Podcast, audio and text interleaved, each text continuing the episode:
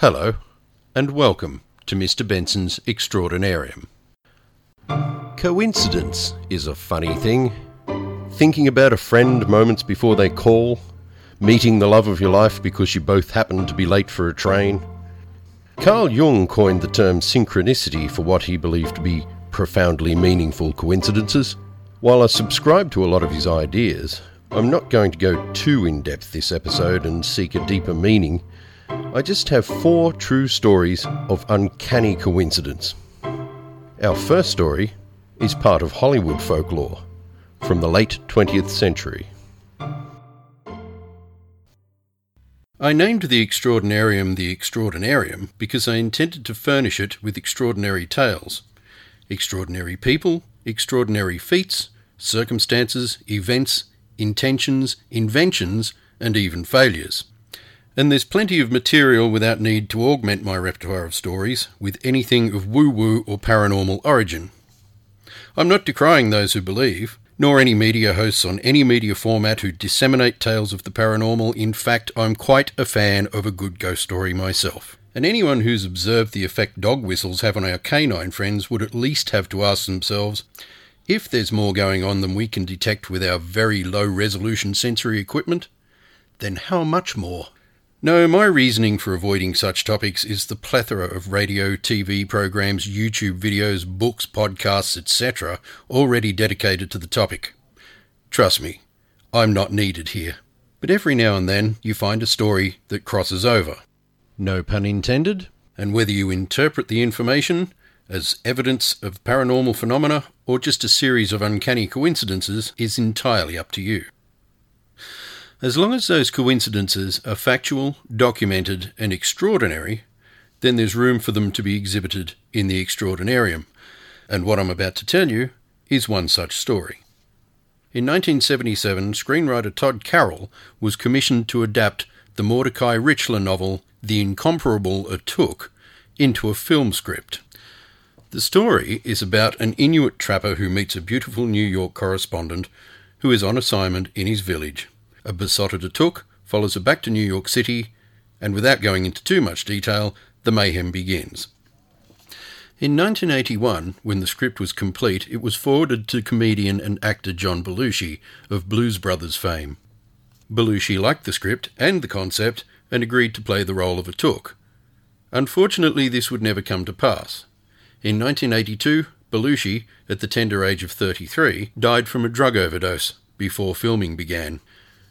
The screenplay was shelved for a couple of years until in 1987, United Artists decided to revive the idea and they had someone in mind to play Atuk comedian Sam Kinison. Kinison agreed and the film went into production the following year. Now, if you were a Kinison fan back in the 80s, you don't need to be told he was something of a wild child, irreverent, argumentative, and highly strung.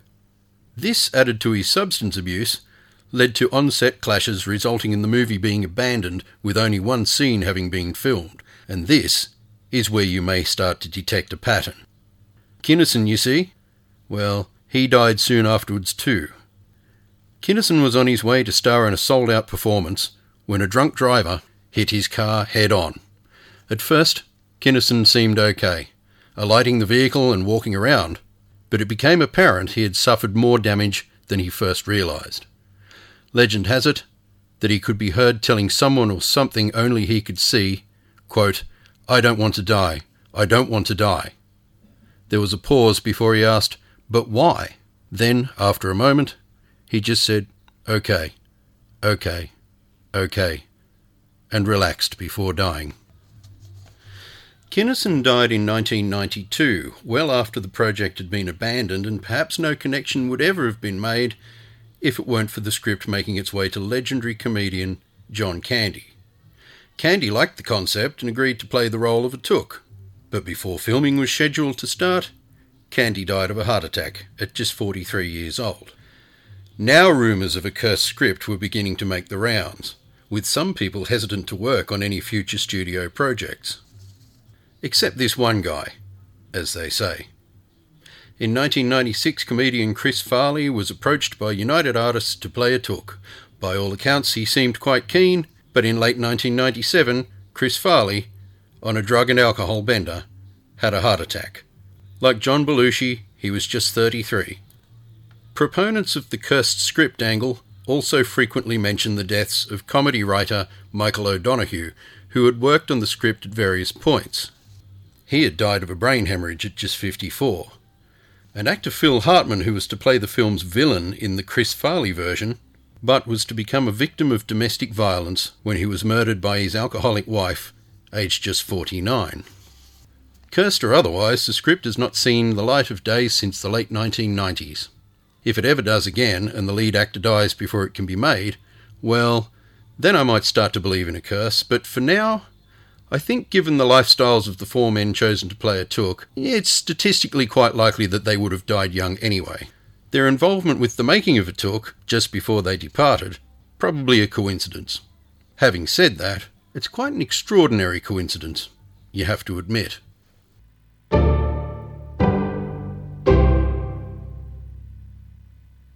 A technique used for identification by police and other law enforcement agencies the world over is the ubiquitous fingerprint database. At the time of this recording in 2021, fingerprint identification still solves approximately 10 times more crimes than the more expensive and time consuming DNA profiling. Of the millions of fingerprints on file, no two are identical. There are misconceptions that fingerprinting as a means of identification emerged out of late 19th and early 20th century law enforcement, but in fact, fingerprints as a means of authenticating documents or signing contracts have been used by ancient civilizations, including the Chinese, the Greeks, and the Babylonians. Fingerprints were studied and occasionally used as a means of identification in Europe from about the 16th century on but I don't want to go down a rabbit hole of historical detail. The mental picture most of us have is of Sherlock Holmes studying fingerprints with a magnifying glass, and that probably starts with one Juan Vucetich, an Argentinian police officer who in 1892 began keeping fingerprints on file. In less than a year, fingerprints had been used to identify Francisca Rojas, who had murdered her two children and tried to blame a neighbour. Without fingerprint evidence, her testimony may have been enough to see the neighbour convicted, but, faced with the evidence, she would ultimately confess. From here, the idea of fingerprinting started catching on, but it had a rival. Created in 1879 by Alphonse Bertillon, the Bertillon Criminal Identification System catalogued physical measurements and other biometrics, along with photography and a physical description scars, tattoos, that kind of thing. It certainly had its flaws. It was basically useless as a means of identifying growing children and adolescents, and a mistake taking measurements could leave enough of a discrepancy to see people misidentified. And these flaws in the Bertillon system were never better highlighted than in the case of Will and William West. When Will West was convicted of a minor crime in 1903, he was to be incarcerated at Leavenworth Prison in Kansas. Upon arrival, legend has it, the clerk asked him, What have you done now? To which a perplexed Will West replied that it was his first ever conviction. The clerk, sure that he recognised West, went over him with the Bertillon instruments and referred to the formula, which produced a match. A file was located for William West, and it seemed to the clerk that he had the right man, but the clerk became less certain of himself when he happened to look at the reverse side of the record card and discovered that William West was already a guest at Leavenworth for life, having been convicted of murder in 1901 and processed by the very same clerk. Baffled, the clerk investigated further and discovered there were two William Wests. The incarcerated William West had almost identical biometrics to Will West, and his photo at a glance could be mistaken for the new prisoner. This resulted in Will West and William West having their fingerprints taken and compared. I could pretend I'm more knowledgeable than I am and speak of whirl patterns and loop patterns, etc., but the upshot is that the patterns bore no resemblance. The story of Will and William West wasn't the sole reason for fingerprinting's rise to prominence and the Bertillon method falling from favour, but it certainly gave things a little shove in the right direction. And it's just the kind of extraordinary set of circumstances that so frequently become the standard tale used to define a transitional period in history.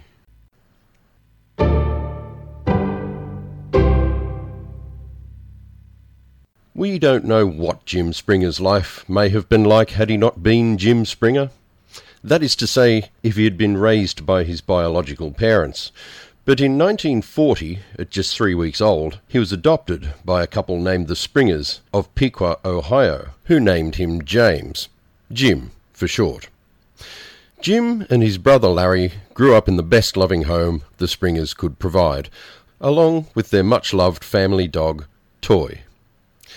As a student, Jim wasn't particularly interested in English as a subject and had a dislike of spelling. He did enjoy mathematics, though, and was a keen woodworker, a hobby he began doing outside school hours in his spare time.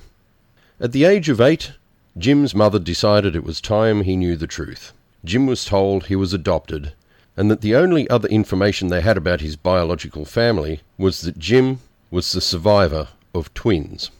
Jim took the news well, his family loved him, and after all, they were the only family he had ever known, and life went on.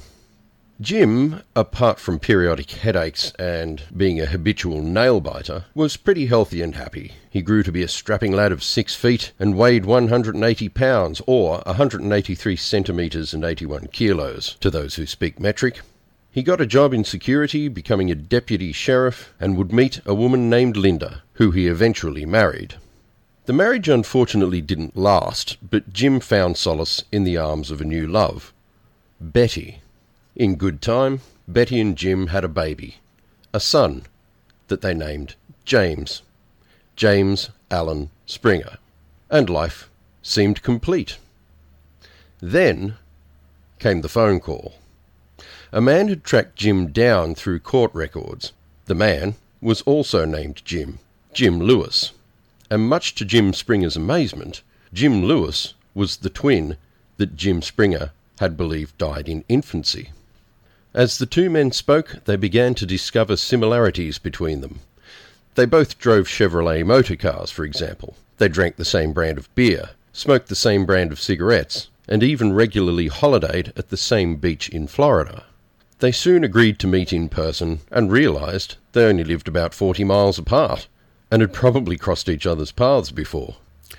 Both suffered headaches and chewed their nails, and Jim Lewis, while not a deputy sheriff like his twin, worked as a security guard. These are a strange enough set of coincidences on their own, but the more the two men got to know each other, the more they uncovered about each other's backstory, and it is truly uncanny. You see, Jim Lewis was also adopted at three weeks old by a family from Ohio who named him James, Jim for short. He also grew up with an adopted brother who was also named Larry, and Jim and Larry were very fond of the family dog, who was also named Toy. He was a keen woodworker, good at maths, and hated spelling.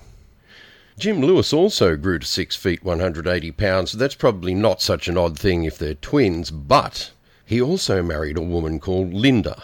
Like Jim Springer, Jim Lewis's marriage to Linda didn't last, but just like his twin brother, Jim Lewis found new love with a woman named, you guessed it, Betty. Jim and Betty Lewis, just like Jim and Betty Springer, had a baby, and also just like Jim and Betty Springer, they named him James Allen. These extraordinary similarities led to them taking part in a study Dr. Thomas Bouchard of the University of Minnesota would find that the twins' IQ, medical histories, the results of personality tests, and even their brain waves were practically identical. A seemingly clear win for nature in the nature versus nurture argument. The odds of all these similarities being coincidence have been calculated. Half a million to one against the similarities being mere coincidence. So obviously, if it's not nurture, as the two grew up isolated from one another, and the odds of coincidence being statistically impossible, clearly the nature argument must have it in the bag, yes? It must be genetic, in the blood, as they say. However, if I may play devil's advocate for a moment, it seems to me that there just might be something else at play. Being named James, Jim for short, living so close together, being adopted by a family at almost the same time, and having a brother called Larry have nothing to do with genetics whatsoever. Those decisions would have been made by the adoptive parents, and quite possibly the naming of the family dog too. But that's only my opinion. However you care to view it, as a set of coincidences, you have to admit they are quite extraordinary.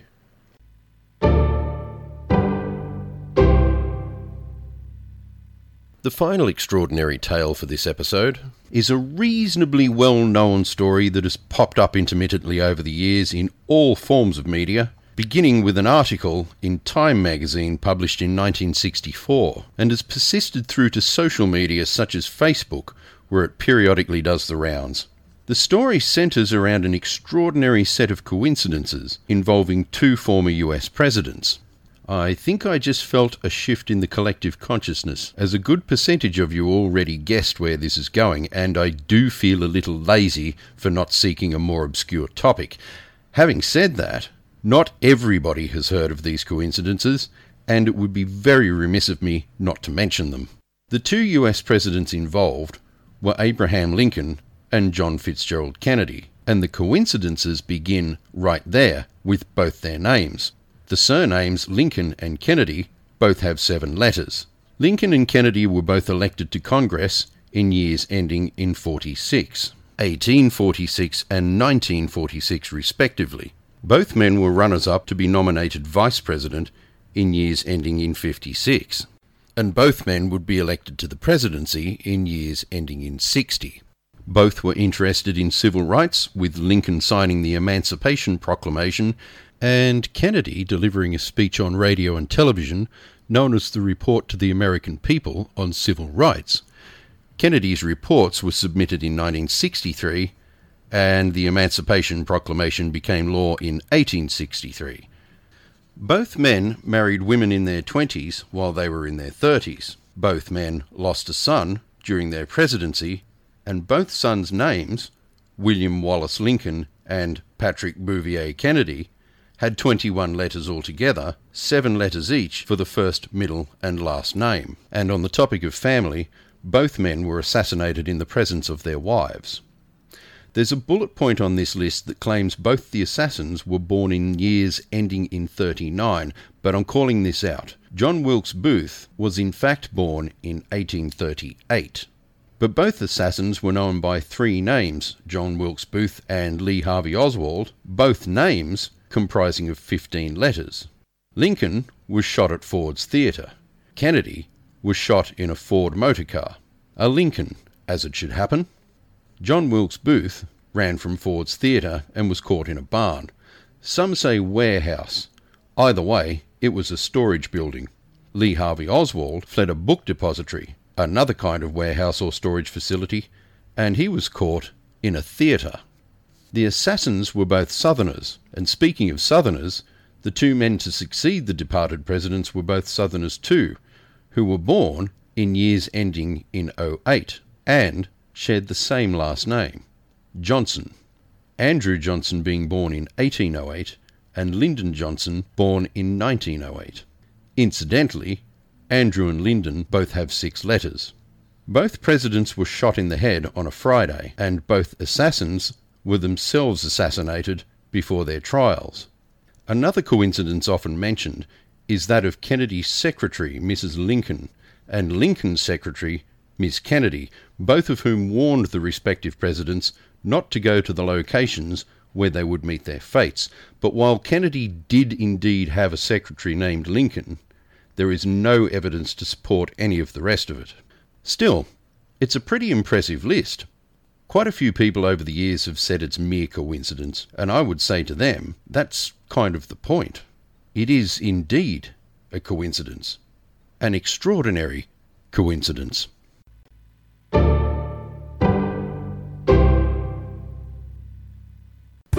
You've been listening to Mr. Benson's Extraordinarium. Created, researched, and hosted by me, Dan Benson. If you enjoyed the show, hit the subscribe button and continue to join me as I uncover extraordinary stories from around the globe and throughout history. Till next time, peace, love, light. Take care. Catch ya.